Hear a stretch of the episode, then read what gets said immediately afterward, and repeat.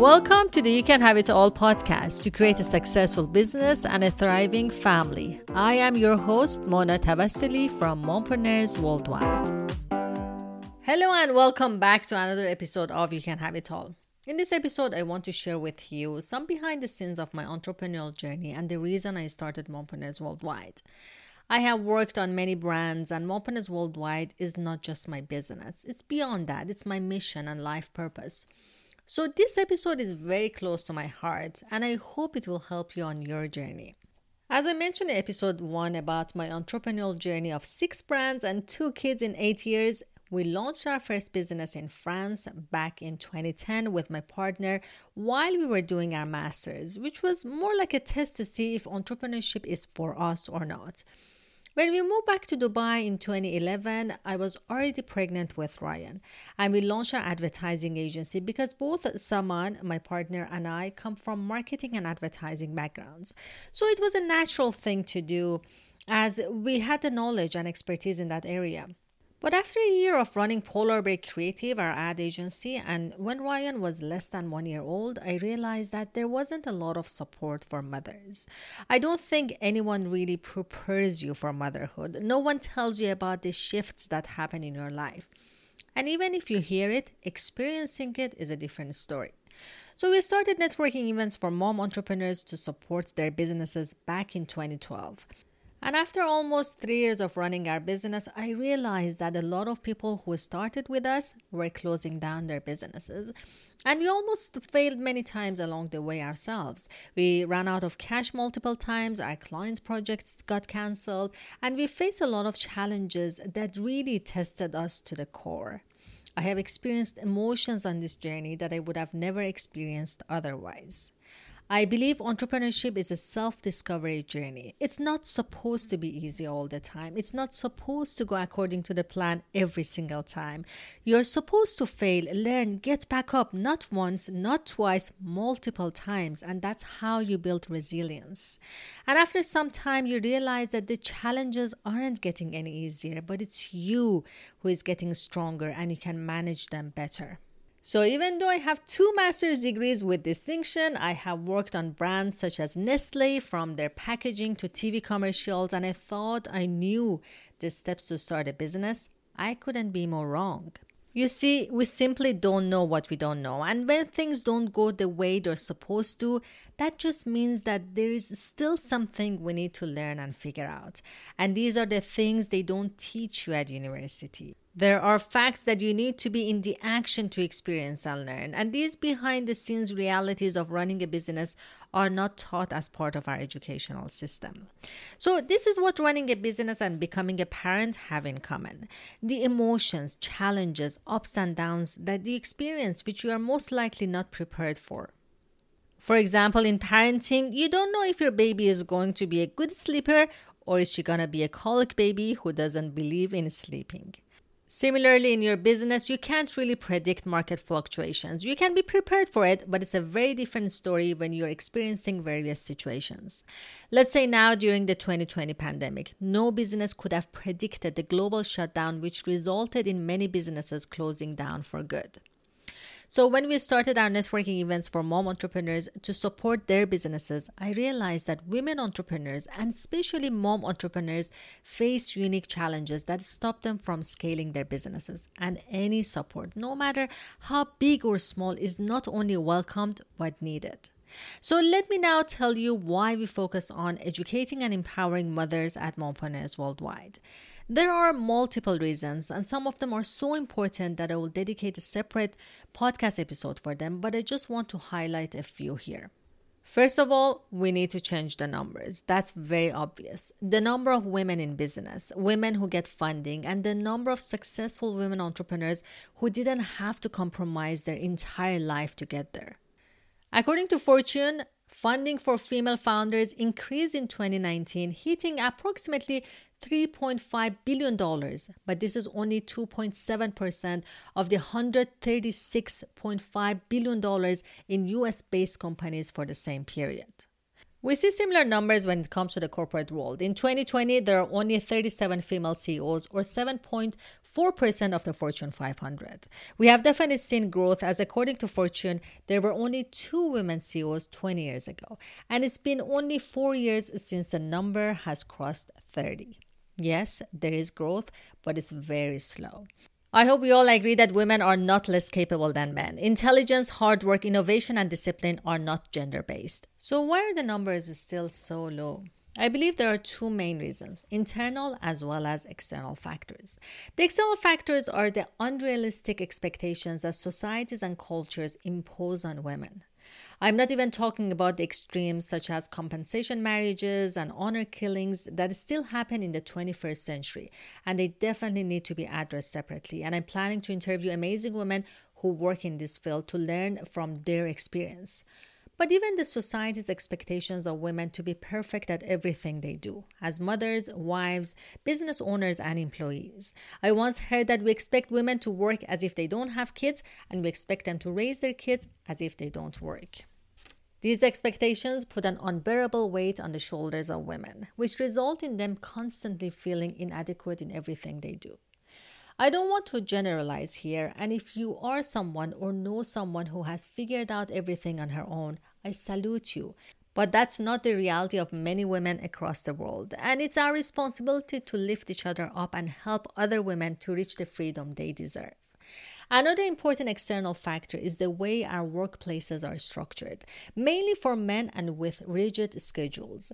If you're an employer and you wonder why your women employees leave the company, don't look at them for answers. Look at the environment they are in and see if it's designed in a way to let them thrive in life and not just survive. We need to start seeing our employees as human beings and not just numbers. We need to stop focusing on our bottom lines only. Profit without prioritizing values means nothing in the long run. This is one of the reasons we see the rise in women business owners. They are changing the rules and adding more flexibility in the workplace as C E Os. I do believe that women lead differently, and that's what is needed to bring balance to our world. Having more women leaders and C E Os in our organizations and corporations will lead to more prosperous societies, and it will help our economical situations massively. Everyone will benefit when we create a more suitable environment for women. Apart from the external factors, there are internal glass ceilings that as women we build for ourselves. The inner critic, imposter syndrome, doubts, guilt, and shame that bring our energy down and stop us from reaching our full potential. I have heard stories of women who feel guilty whether they're at work or at home, thinking that they are not doing a good job as mothers or business owners as well as employees. We need to shed light on our inner critic to be able to become aware and overcome our internal battles. I do believe that women make great entrepreneurs and their business ideas can solve many problems. They just need some guidance and a community who understand their challenges and needs, a safe space to know that they are not alone. And this is one of the main reasons we started Mompreneurs Worldwide. I want to see more seven and eight figure women entrepreneurs who did not need to compromise on their relationship with their loved ones, family, as well as their well-being in order to grow their businesses. I want to change the perception that the mompreneur is someone who has a cash-generating hobby. A mompreneur to me is someone who has the ability to impact many lives with her business, and she's also able to prioritize what matters to her, her kids, her health, and her personal life. I do not believe in compromising on the things that matter to us. I'm a strong believer that we are able to run successful businesses and still have the time and energy for our kids and ourselves. We need to stop cherishing sacrifice and expecting mothers to forget about their dreams, health, and their own identity. The key is to focus on the most important things and then delegate, eliminate, and automate the rest. It is possible to have it all with the right mindset and support system. One of the biggest differences between men and women is that men are less likely to lose their identity when they become dads. But identity loss is one of the biggest problems I have heard from women when they become moms. Men in many societies are programmed to be the breadwinner in the house and bring money in no matter what. A lot of them never fully experience the joy of having a family. Many compromise on their health and well-being when they are forced to be the only provider for the family, and they miss out on the other aspects of life, which happened a lot in the last generation, but thankfully is changing. But women, when they become moms, they can't ignore their responsibilities as a mother and continue working. It's not possible. What do we expect women to do? In modern cities like Dubai, maternity leave is only forty days. In countries like the U S, maternity leave is not mandatory. How do we expect women to survive, let alone thrive, in the old dysfunctional environments that we have created in our society and in our workplaces? The problem is not women. It's not that they are not ambitious. The problem is in the core of our systems. That's what needs to be changed. And only then will we start seeing the rise in the numbers. We need to help each other as men and women to create more empowering environment for women to make this happen. I'm very passionate about empowering and educating women, and I also know that women are one part of the equation. The other side is challenging the old traditions, changing the rules and soulless environments that do not cherish human values, and the only K P I that is measured is profits. Profit at the price of creating societies that do not function anymore, dealing with anxiety, depression, and mental health. I believe that there is a huge awakening happening. People are becoming aware of the fact that freedom is not just a word. It needs to be practiced in every aspect of our lives. I want my two boys to experience all aspects of their lives. I want them to spend quality time with their kids if they choose to have them. And I want them to prioritize their well-being. Women's empowerment will actually benefit men as well. It gives them a choice and freedom to be more than just a breadwinner. To me, women's empowerment is about creating societies that offer equal choices to both men and women. If a man decides to be a stay-at-home dad, that's his choice and it doesn't reduce his value. And if a woman wants to start a business or have a C-suite position in corporate, she is supported. We are in this together and we need each other to create families that are raised with love. I remember after my TEDx talk in twenty fifteen in Dubai, a young girl came to me and said, "Thank you, Mona.